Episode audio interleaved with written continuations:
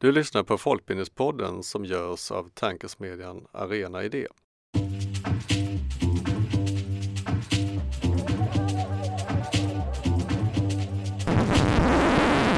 Jag heter Ola Bo Larsson och med mig i studion har jag Felicia Hedström, rektor på Jakobsbergs folkhögskola och Eva Arnek, regionchef på Folkuniversitetet Öst.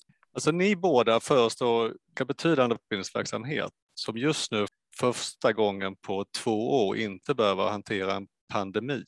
Vad händer hos er från och med onsdag som inte händer just nu? Ja, på Folkuniversitetet så är det å ena sidan ganska mycket som, som kommer att se ut som vanligt. Det är ju så att de det har varit lite olika restriktioner liksom under, under pandemin. Vi har haft vissa perioder som vi har tvingats ha väldigt små gruppstorlekar. Och, alltså vi har behövt säga nej till många som vill, vill gå på kurs och delta i verksamheten. Så har det inte riktigt varit nu liksom innan onsdag, utan i, i många av våra ämnen så kan vi ha normala gruppstorlekar. Men det finns en del undantag. Vi har till exempel en ganska omfattad dansverksamhet där vi gärna har stora gruppstorlekar. I många ämnen blir det väldigt liksom dynamiskt och roligt och vi har mycket folk på kö och där har vi omfattats av den här 10 kvadratmeter per person-regeln. Så att nu kan vi släppa upp i, de grupper där vi har folk som står och väntar på att få, få komma in. Vi har också en ganska omfattande sångverksamhet där det har varit knepigt under pandemin. Ni vet det här med körer. Vi har en folkmusikkör där vi liksom inte riktigt har, har vågat maxa och där vi också haft restriktioner att man inte får vara mer än 20. Då. Så att föreläsningsverksamhet, samma sak, där har man fått vara 20 det har varit större, större grupper än så, då har man behövt ha ja, en meter mellan, mellan sällskapen eller mellan personerna. Så där har vi också mycket, många föreläsningar där folk väntar på att få, få komma med. Så det är väl framför allt det som känns bra, att vi inte behöver tänka så mycket längre på att behöva utestänga folk. Är det något som händer på onsdag? Som... Ja, faktiskt. Eh, vi skulle ha en digital föreläsning för hela skolan och vi har ställt om den och eh, firar onsdagen med en föreläsning på plats. Det pratade vi lite om i Spridda skurar om förra veckan och idag på ett möte med personalen och sådär. Jag tänker att man kan tänka lite olika kring det där för det är lite läskigt också. Men eh, känslan är att de flesta är pepp på det och vi gör ju det också för att vi vi tycker att det är eh, svårt att hålla fokus en timme. Vi ska prata om viktiga saker. Vi ska prata om valet och Expo ska komma hit och prata om att det kommer gå lättare fram i vår höga sal som vi har, samlingssal. Men det blir lite spännande. Det ser lite olika ut på olika folkhögskolor och vi är väl en av de folkhögskolorna där vi varit mycket på plats och försökt hålla i det och också ha lokaler så att vi kan göra det. Men den här eh, storsamlingen som vi kallar för ett café, det har vi inte haft. Kan, kan, du, kan ni bara berätta lite grann om era verksamheter lite kort så vi får en bild av vad som händer där ni, där ni befinner er? Felicia, folkhögskolan, vad, vad är Jakobsbergs folkhögskola? Så vi, vi, har, vi har många egna byggnader. Det är sånt man pratar om i Stockholm om man har egna byggnader eller hyr och sådär.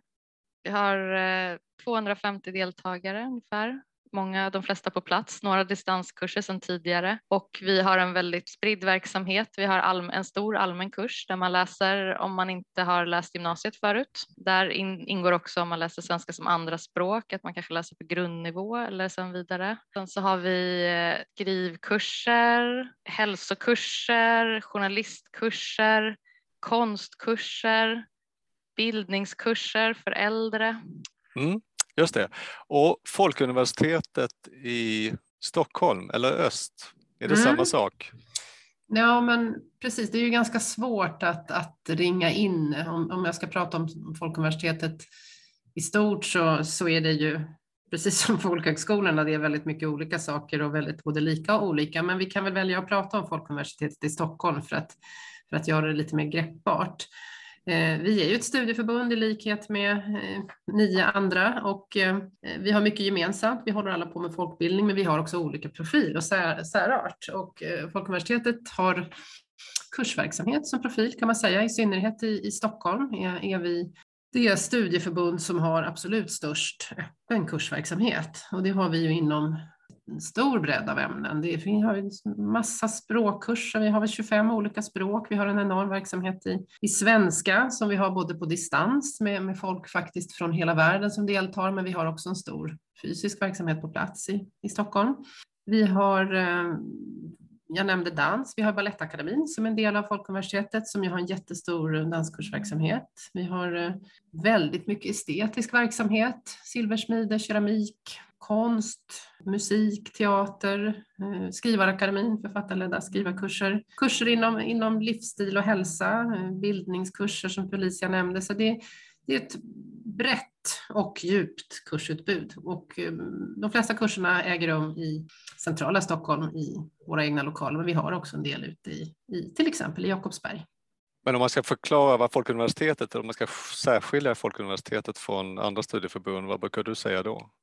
Ja, men alltså dels är det det här med kursutbud där vi, det kan i och för sig variera lite på olika orter, men det, vi är ofta liksom en, en, en viktig del av vår profil. Men sen är ju vi inte eh, ett folkrörelsestudieförbund, utan vi kommer ifrån eh, akademin kan man säga. Vi kommer ifrån universitetet. Vi bildades i de stora universitetsorterna på 30-talet eh, av studenter. Det var ju på den tiden det var väldigt få som ja, fick ägna sig åt högre studier, så det är väl egentligen så det började, att studenter lärde ut i, i sina ämnen och, och så byggde vi vidare utifrån det. Så att våra stiftare är eh, universitet, Stockholms universitet i vårt fall då, och studentkåren. Vi är politiskt och religiöst obundna.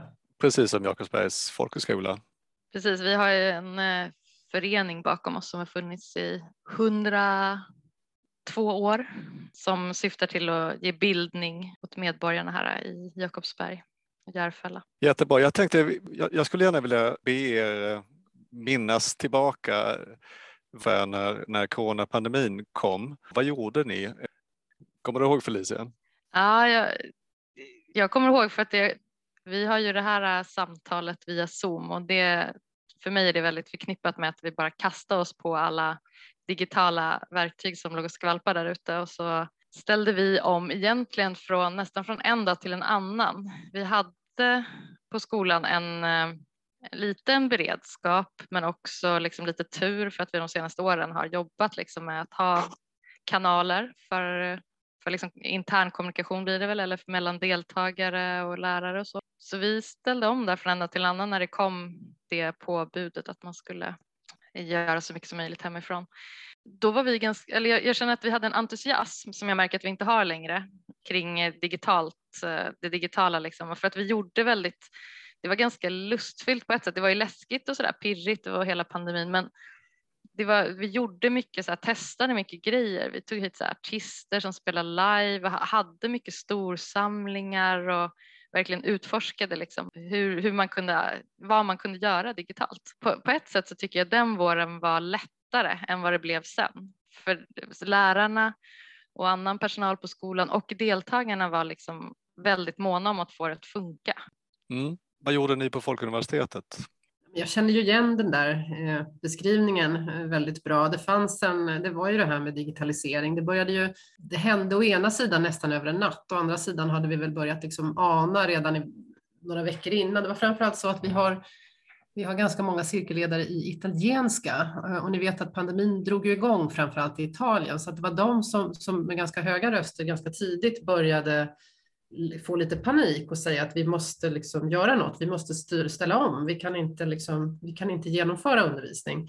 Så de drev på ganska mycket. Men sen har vi också en stor verksamhet med i svenska som främmande språk där deltagare, menar, de, de kommer från andra länder och lite grann samma tryck därifrån att de också liksom hjälp, jag vill inte komma till er, ni måste ge oss distansundervisning.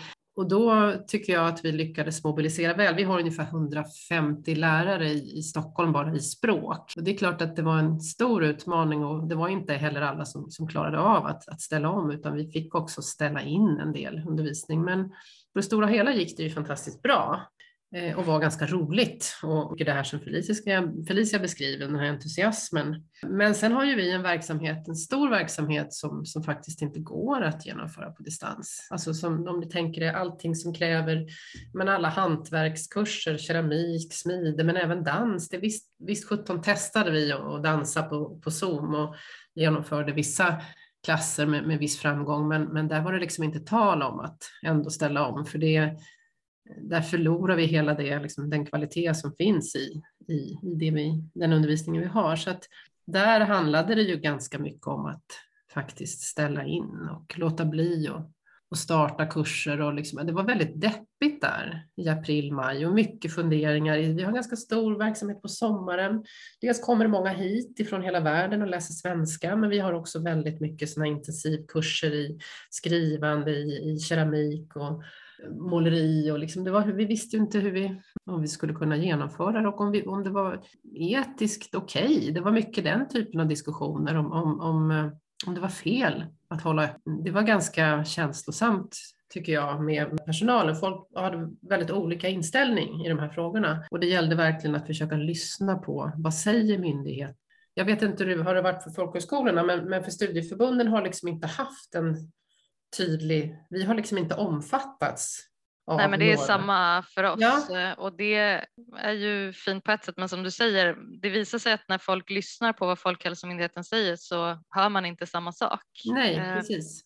Så, så det var jättesvårt och vi, det är klart att det fanns de som tyckte att varför ska vi inte ha, varför ska vi, nu är det liksom kris, varför ska vi hålla på och försöka ha verksamhet? Och ja, det kan man ju ställa sig en fråga, men då fanns det ju det många deltagare som faktiskt gav uttryck för att det var viktigt att få, inte minst under den här pandemin och i den här isoleringen, att faktiskt få delta under ansvarsfulla former. Men vi har också ett stort ansvar för, för vi har väldigt många liksom, kulturarbetare som jobbar hos oss och är cirkelledare. Väldigt få av dem har en fast anställning. De kunde inte bli permitterade. De hade ingen anställningstrygghet. Så att jag kände ett stort ansvar för att ge dem jobb liksom att få en, hellre en liten grupp liksom, så åtminstone som, som bär lärarkostnaden än, än ingen grupp alls när det fanns deltagare som ville gå. Och, men det var ju hela tiden en balansgång.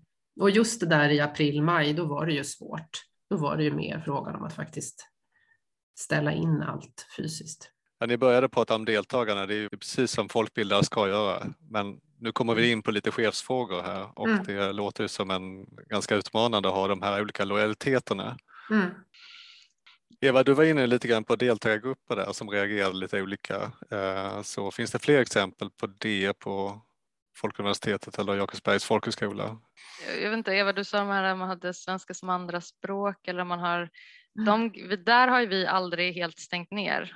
Alltså även när vi haft sådana när vi haft som flest på distans så har vi ändå försökt erbjuda dem så mycket närundervisning som möjligt för att det är för tufft att plugga på distans. Det, det kan vara det språk är svårt men det är framför allt att man inte har, man, kan, man har ingen lägenhet att sitta i, det gick inte att sitta på bibliotek, man har kanske inte en dator eller man sitter i en lägenhet där det är massa barn som också pluggar. Så att Eh, som sagt, vi, sen, har vi, sen har vi inte haft så långa perioder av heldistans eh, utan vi har försökt ha sådär eh, åtminstone att de här grupperna som behöver mycket stöd i språk är här och sen så har vi liksom vissa dagar då andra kurser har varit här. Och sen så har vi startat båda höstterminerna egentligen då på plats. För att vi har tänkt att det är så himla viktigt att man får en relation innan man går över. Eller om det liksom finns risk för att man går över på distansen. Och jag tycker att det har varit så himla bra att vi har gjort det. För att vi har vunnit så mycket. Och jag, jag går en kurs parallellt. Eh, och eh, då hade vi, eller jag bara blivit stärkt i det. Jag, jag, jag, när jag själv är en elev så känner jag bara att nej men man måste, ha, man måste träffas ibland. Eller... Nej, men jag känner igen det här med, med alltså, som jag sa, de här, fast jag har lite annan bild av de som läser svenska som främmande språk hos oss. Det är nog för att vi har lite andra deltagargrupper. Vi har ju ganska många akademiker som läser svenska hos oss och de var ju snarare så att de ville inte vara i klassrummet. Och, och jag, min tolkning har varit att det är folk som kommer från andra länder där diskussionen och, och, och lösningarna ser helt annorlunda ut och där det svenska sättet att hantera pandemin har, har väckt mycket frågetecken så att jag, jag drar det väldigt starkt kopplat dit. Men jag håller ju med dig om att det finns vissa deltagargrupper som läser svenska, till exempel svenska för, för asylsökande Sen tyckte jag det var knepigt att hantera de som är, vi har ju många som är äldre också, en del deltagargrupper som riktar sig tydligt till folk som är ni vet, det var ju så tydligt där med 70, så fort man hade passerat 70 så fick man ju inte gå ut. Va? Så att, ja.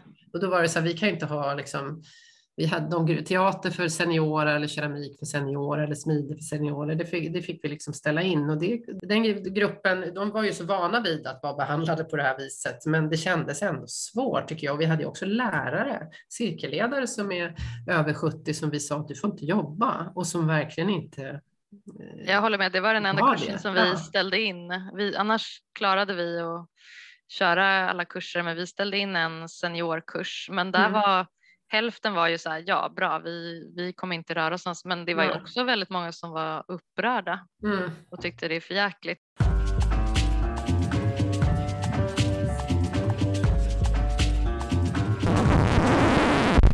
Mm. Jag vet att eh, redan i början där så kom det ut väldigt mycket enkäter från Folkbildningsrådet som man fick svara på, både studieförbund och folkhögskolor och hur, hur det gick första perioden och då sammanställdes det där till eh, ett antal eh, sammanfattningar. Eh, där var det väl så i folkhögskolorna om jag minns rätt att de äldre var färre som gick under corona. Det blev en nedgång. Mm. Men det blev också svårare för de som var rätt, de yngsta, 18 till 22, medan man såg en uppgång på dem i 40-årsåldern, att det var fler Mm. som gick distanskurser. Mm. Jag vet inte om det var samma sak för studieförbunden. Ja, jag har faktiskt inte den bilden klar för mig. Nej, Det kan. Nej. kan nog vara väldigt mycket svårare att hantera den statistiken. Mm. Tänker jag. Mm.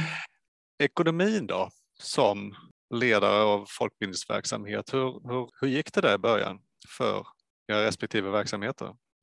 Ja, men på folkhögskolan så har det ju sett väldigt olika ut beroende på vilken folkhögskola. Om man till exempel har stora internat så har det ju varit en hårdare smäll. Vi har inte det. Vi har, vi har ett eh, kök som alla som går på skolan äter så att vi, det var väldigt bra för oss att man kunde permittera och så. Det gjorde att vi inte, eh, ja men det blev inte så kännbart ekonomiskt. Även om den, det riktade bidraget var ju ja, som det alltid blir när man måste göra någonting snabbt så visar det sig att ja, den kunde vi inte räkna med för att den inte var anställd vid något tillfälle när man den jämförelsemånaden och sådär. Så att med planeringen och framför allt så är det vår konferensverksamhet som vi ändå har en liten del. Den är inte så stor som den kan vara på andra folkhögskolor men den har ju tagit skada och den har vi de senaste åren försökt bygga upp och jag tänker att den, den är svår lite just nu att se vad det egentligen innebär. Vi tappade ju enormt mycket pengar under pandemin. Bara folkbildningen tappade ju liksom i min region tappade 20 miljoner kronor 2020. Det är jättemycket pengar. Men vi har, vi har annan verksamhet som inte påverkades ekonomiskt av pandemin. Vi har ju gymnasieskola och yrkeshögskoleutbildningar. Vi har uppdrag eh, från Arbetsförmedlingen och så där. Så att det handlar väl om det här med att ha många ben att stå på som vi ofta pratar om som en, som en trygghet. Det, det visade sig vara väldigt, var väldigt viktigt och att vi är en organisation som har liksom en stabilitet med oss in. Eh, att vi har liksom en, stabil, trygg ekonomi sedan många år tillbaka gjorde ju att vi, vi klarade det här jättebra. Men nog 17 var det, och jag menar det gick ju inte jättemycket bättre 2021 kan jag säga. Det, vi hämtade hem lite granna, men inte alls. Vi är inte tillbaka i närheten av 2019 års nivåer, så är det. Däremot så har ju bidragen varit oförändrade så att, så att har man inte så mycket kursverksamhet så tror jag man har klar, att den ekonomiska smällen för studieförbunden, de andra studieförbunden har nog inte varit så stor eftersom staten har bestämt sig för liksom att frysa bidragen och låta det och att vi inte heller ska låta det här drabbas oss framöver, att vi har haft år när det har varit minskad verksamhet. Mm. Jag tror till och med det är så att, att ni är en av de få studieförbund som har drabbats ekonomiskt medan Mm, åtta av tio har gått Ja. plus Ja, men 2020, precis. eh, vilket är ganska eh, överraskande. Men samtidigt så är det ju så där, också som du sa i början, att man, när en sån sak händer så är det inte bara den akuta ekonomin utan det är också Nej. långsiktigt hur man tänker komma ihåg liksom att ta med sig det som har varit så bra, att inte tappa bort det som digitaliseringen har inneburit. Dels så tänker jag på att vi har så mycket cirklar nu med deltagare från hela landet. Jag tycker det är så roligt att vi kanske har en kurs i persiska och så sitter det någon i Åmål och så sitter det någon i Ystad och någon i Stockholm och de här mötena mellan landsänderna har verkligen, har vi inte haft tidigare. Det tycker jag är fantastiskt kul. Ett annat sånt där bra exempel, vi hade en föreläsning häromveckan som heter, het, handlar om att jobba och konsumera mindre, som handlar om, om ner, nerväxt istället för tillväxt, alltså en hållbarhetsföreläsning. Så var tänkt att den skulle vara fysiskt på plats. Eh, sen, sen planerades den om till Zoom eftersom det har varit restriktioner. 320 anmälningar fick vi också från hela landet, verkligen från varenda litet hörn i Sverige. Hade vi haft den här på Kungstensgatan som planerat så hade vi fått in 80 personer och alla bara hade naturligtvis bott i Stockholm. Så att nu är det bara frågan om hur ska vi liksom komma ihåg att, att fortsätta att ha både de digitala föreläsningarna, studiecirklarna och annat och ha ett bra lokalt utbud och att liksom hitta balansen i att göra både och. För jag tror så mycket på det här att, att, att just att man att det möjliggör att sprida kunskap till alla, på alla de ställen där, där det faktiskt i vanliga fall, eller tidigare innan pandemin, hade väldigt svårt att ta del i, av, av den typen av, av, saker som man ofta får ta del av när man bor i en storstad. Ja, men det där har jag ju också funderat massa på som vi alla har väl under, mm. alltså vad som kommer efter. Och, och jag, jag, tycker också att en stor, eller för oss har en stora behållning varit att eh, vi är väldigt duktiga nu som, alltså personalen är väldigt duktiga men jag är ju väldigt, jag har liksom från att ha tyckt att det är helt okej okay med digitala kurser så har jag blivit så här väldigt så här, jag kan, jag kan, inte säga att jag är emot för att det är jag inte för att vi har en del, vi har också en del digitala och det har haft sedan förut. Jag tycker de är svinbra och jag, de gör ett jättebra, men de har ju närträffar också som jag var inne lite mm. på inne, innan mm. när jag sa att jag går en egen kurs. Alltså det, då har man två sådana träffar kanske eller Alltså jag har blivit, det är också lite skönt. Jag känner att jag bara, jag ser arbetet vi gör här på plats när man träffas här och så, vad det faktiskt betyder.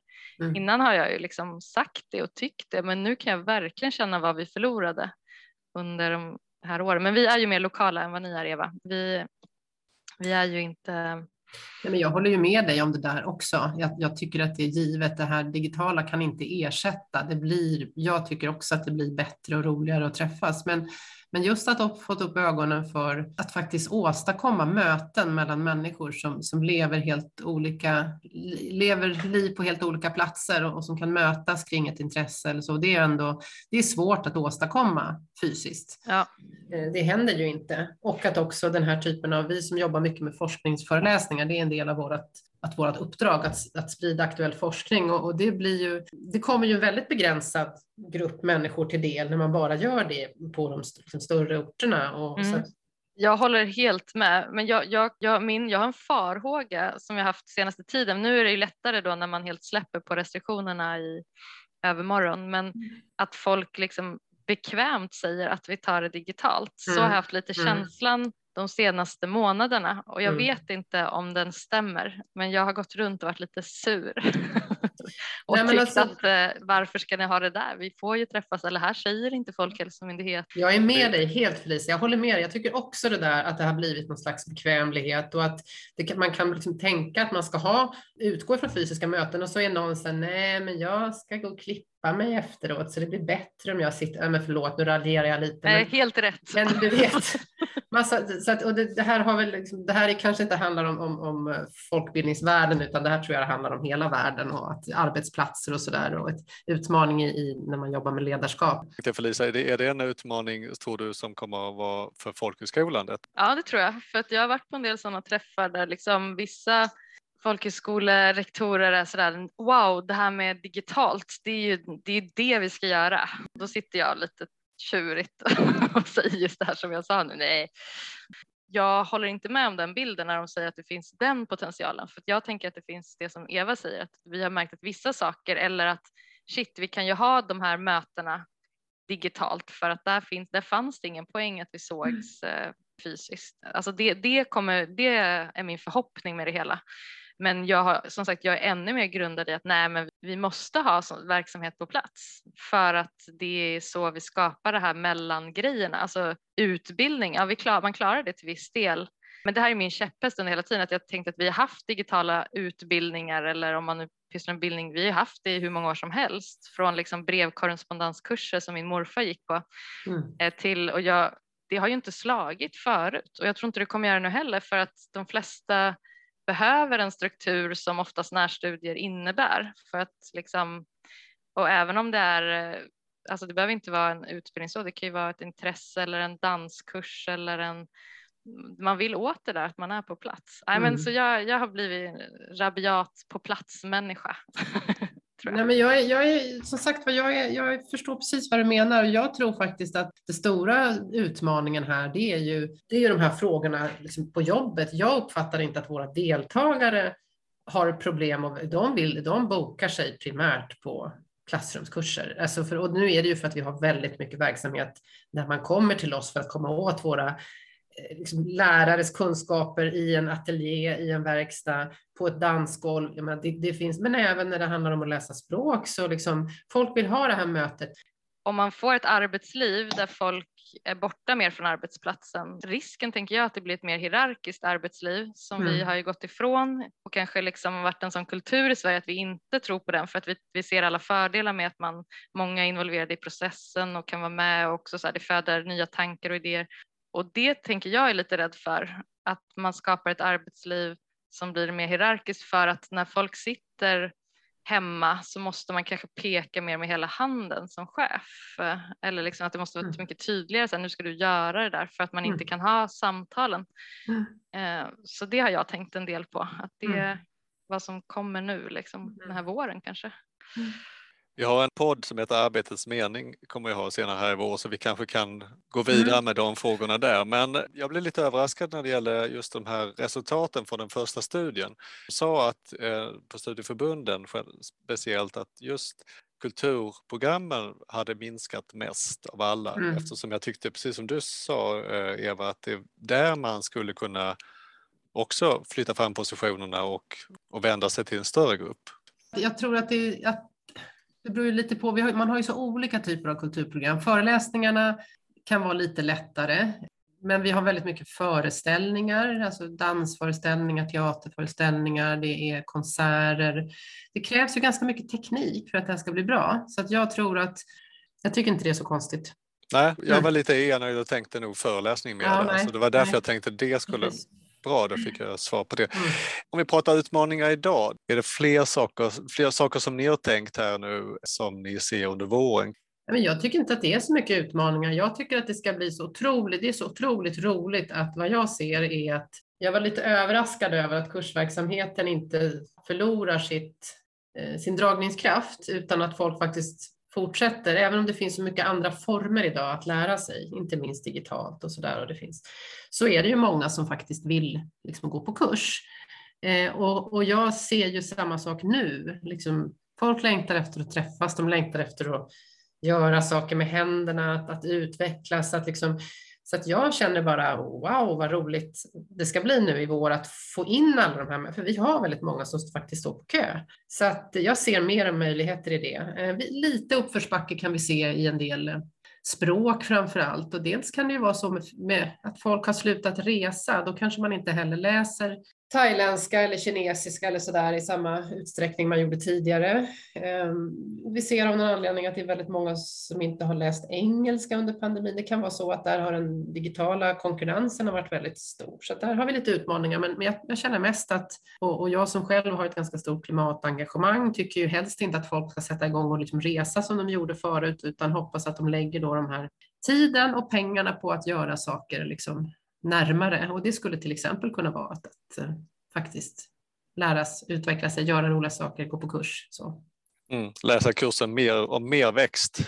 Till exempel. Ja, ja. ja. Nästa avsnitt här i Folkbildningspodden, då har vi besök av Maria Graner, Folkbildningsrådets mm. generalsekreterare.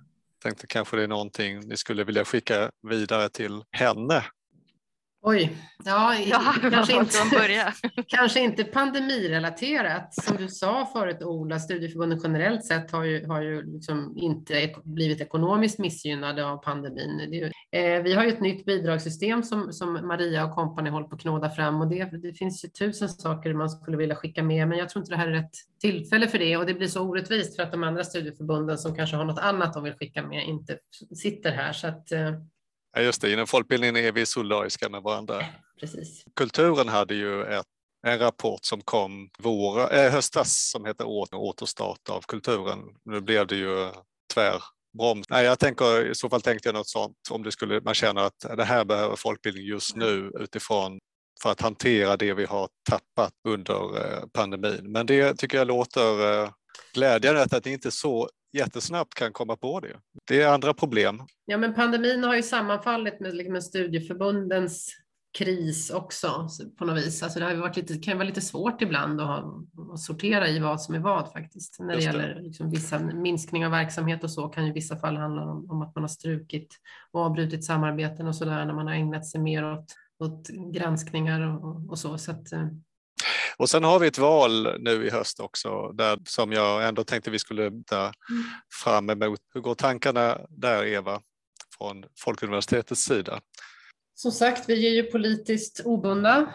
Det är väl några saker som kan vara värt att säga om valet. Det ena är väl att vi, även när det handlar om liksom inför val, vad vi brukar kunna göra, det är ju att försöka liksom komma med ett, ett, ett vetenskapligt perspektiv på frågor som är liksom omdiskuterade och som är liksom i, i hetluften för att kunna liksom bringa klarhet i vad som är sant och falskt i debatten. Så det är ju lite spännande att, att fundera över vad är det för frågor man eventuellt skulle vilja belysa då framåt sommaren och in på höstkanten med hjälp av forskningsföreläsningar. En annan fråga lite på, på samma tema är ju att som alla studieförbunden eh, är aktiva i och, och, har en klimatagenda som det finns en eh, oberoende tankespelare som heter Global utmaning som har eh, startat ett projekt. Man har fått medel från, från Postkodlotteriet i att ut, alltså man menar att liksom här har folkbildningen och studieförbunden en, en man har haft, vi, studieförbunden har haft en roll i alla stora samhällsomställningar tidigare i historien och man ser här hur, hur studieförbunden skulle kunna bidra till att verkligen öka kunskaperna kring i klimatfrågan. Och man har tagit fram ett studiecirkelmaterial som det är tänkt att alla studieförbund men även fackföreningar ska jobba och försöka nå ut till så många människor som möjligt för att öka kunskaperna i klimatfrågan. Och det kan naturligtvis i sig då påverka hur man röstar eller vad man väljer att liksom, vilket parti man tycker bäst liksom svarar an till dem, det som, som det här utbildningsmaterialet är tänkt att, att, att lyfta. Och det handlar inte bara om den liksom privata konsumtionen eller ens eget liksom eventuella klimatavtryck, utan det handlar om att, att få kunskaper om vilka som är de viktiga frågorna att verkligen, liksom, jag menar hela energifrågan till exempel och elektrifieringen och, och sådana saker. Så att det, det hoppas jag att vi ska komma igång med de här, det kallas för klimatsamtal. Det vore väldigt roligt om alla tio studieförbund tillsammans, eftersom vi når ut till lite olika personer. Och Just det. Felicia och jag pratade i förra avsnittet om vilka som får bestämma då till hösten. Också bara för att man, du pratade scenarier tidigare om man tänker så här post-corona som vi snart kanske befinner oss i, just att det är val. Så. Ja, men vi, gör vi är partipolitiskt obundna säger vi, men vi är ju politiska och också partiska kan vi vara. Det är liksom inte, det har vi kanske en större möjlighet än vad ni har vi mobiliserar inför valet. Vad blir det av folkbildningen efter valet? Så mm. tänka, att verkligen våga tänka tanken om det skulle plötsligt bli så att vi inte har det som vi ändå haft i många år när vi haft ett stort stöd politiskt. Det sa jag kanske i förra avsnittet också, men det är ju en oro såklart att det blir eh, efter valet att plötsligt så har vi inte så mycket stöd eller folk som tycker att det är en bra grej det här med folkbildningen. Du är med i Länsbildningsförbundets styrelse också Eva. Tänker ni en sån organisation inför, inför valet? Är det några speciella tankar där?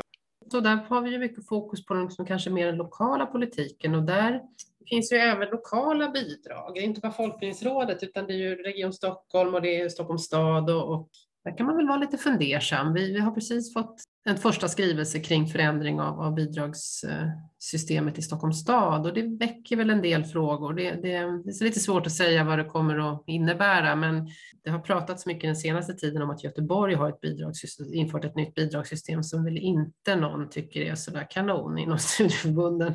Man är väl, vi är väl lite rädda för att det, att det ska bli lite, att det är lite liknande tankegångar i Stockholm att man ska som studieförbund förhålla sig både till ett statligt bidragssystem och samtidigt det är ju inte så att vi gör olika saker för olika pengar på Stödet som vi får från staden är så pass liten så att liksom det måste vara samma verksamhet som, som de här olika pengapåsarna stödjer.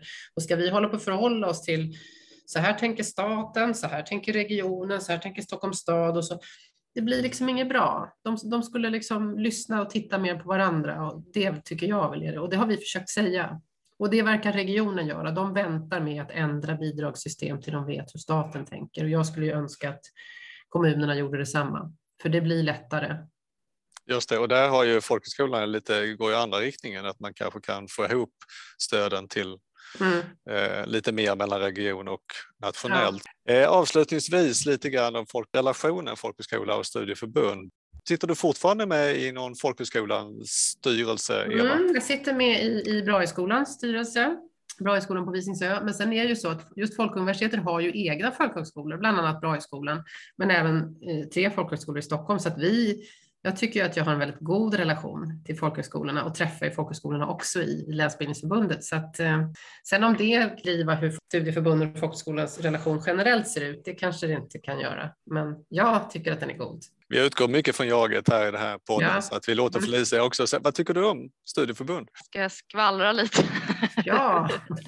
Men jag tänker att tongångarna sen, Eva, du pratade lite om krisen inom eh, studieförbunden och den har vi, vi, vi, sa inte vad det var för kris för att vi tänker att många som lyssnar på det här förstår vad det är. Alltså med, jag vet inte hur, hur man kortfattat förklarar den. Bidragsbedrägerier kan vi väl prata om? Bidragsbedrägerier kan man säga, eller det är det ju. Eh, och då tänker jag att många i folkhögskolan har, liksom är oroliga för det här. Att man är mm. sådär att ett sätt att vara orolig och säga är att man tar ett kliv ifrån och säger så här, ja ja okej vi är folkbildning allihopa men vi är ändå folkhögskolor, vi håller på med det där. Mm. Eh, och det tänker jag att det är ju ett specifikt efter det här bidragsfuskandet mm. har kommit, har, har jag det Ska vi verkligen eh, positionera oss gentemot politiker som en enhet? Alltså, kan det skada oss nu? Jag tycker att är, vi har ett gott förhållande på många sätt och vis är det ju så. Det finns massa jättefina samarbeten men just de där tankarna kanske har funnits förut men de får ju luft nu. Så kanske det är. De mm. kanske alltid har funnits lite men när det händer någonting sånt här så, så är det ju lättare att de som var oroliga för det innan eller blir mm. yttrar dem. Fördelen när det händer något sånt här är väl att det ja, man kollar på det, gör utredningar och så mm. blir det något bättre sen. Jag känner igen den där bilden, men, men den, handlar ju, den säger mer om folkhögskolans relation till studieförbunden än, än tvärtom. Det kanske är så att studieförbunden har en lite ljusare bild av folkhögskolorna än tvärtom. Studieförbunden är ju också att vi är mycket större, alltså vi når ju ut till jättemycket fler människor och det, och det är väl också i vissa fall en lite osynligare verksamhet. Svårare att vara misstänksam mot en folkhögskola som ju väldigt mycket går åt. Här har vi Jakobsbergs folkhögskola. Jag ser den framför mig. Det är ett hus, det är en fin liten herrgård och jag ser deltagarna, de är där. Ja. Studieförbundens verksamhet äger många gånger rum någonstans som du inte du ser det inte liksom. Nej, alla vet inte heller att de just nu är i en verksamhet som är knutet till ett studieförbund. Nej. Man går en kurs. Och så, så att jag, jag håller med. Jag tänker mm. att det är en del av. En fråga om kunskap också. Mm. Mm. Detta med, med att förstå folkbildningen. Det finns ju som vi hörde här då att tre av Stockholms 29 folkhögskolor har, eh, det, är inte unika av det eh, Nej. när det gäller studieförbunden. Det är ju sammanvävt, inte bara historiskt utan också verksamhetsmässigt. Så att där mm. finns väl all anledning att ta med det i beräkning. Jag tänker att vi kommer att få prata mer i den här podden om den här relationen och valet och kanske corona också. Men jag tackar så jättemycket för idag för att ni har eh, delat med er och genom att säga hej. Hej då.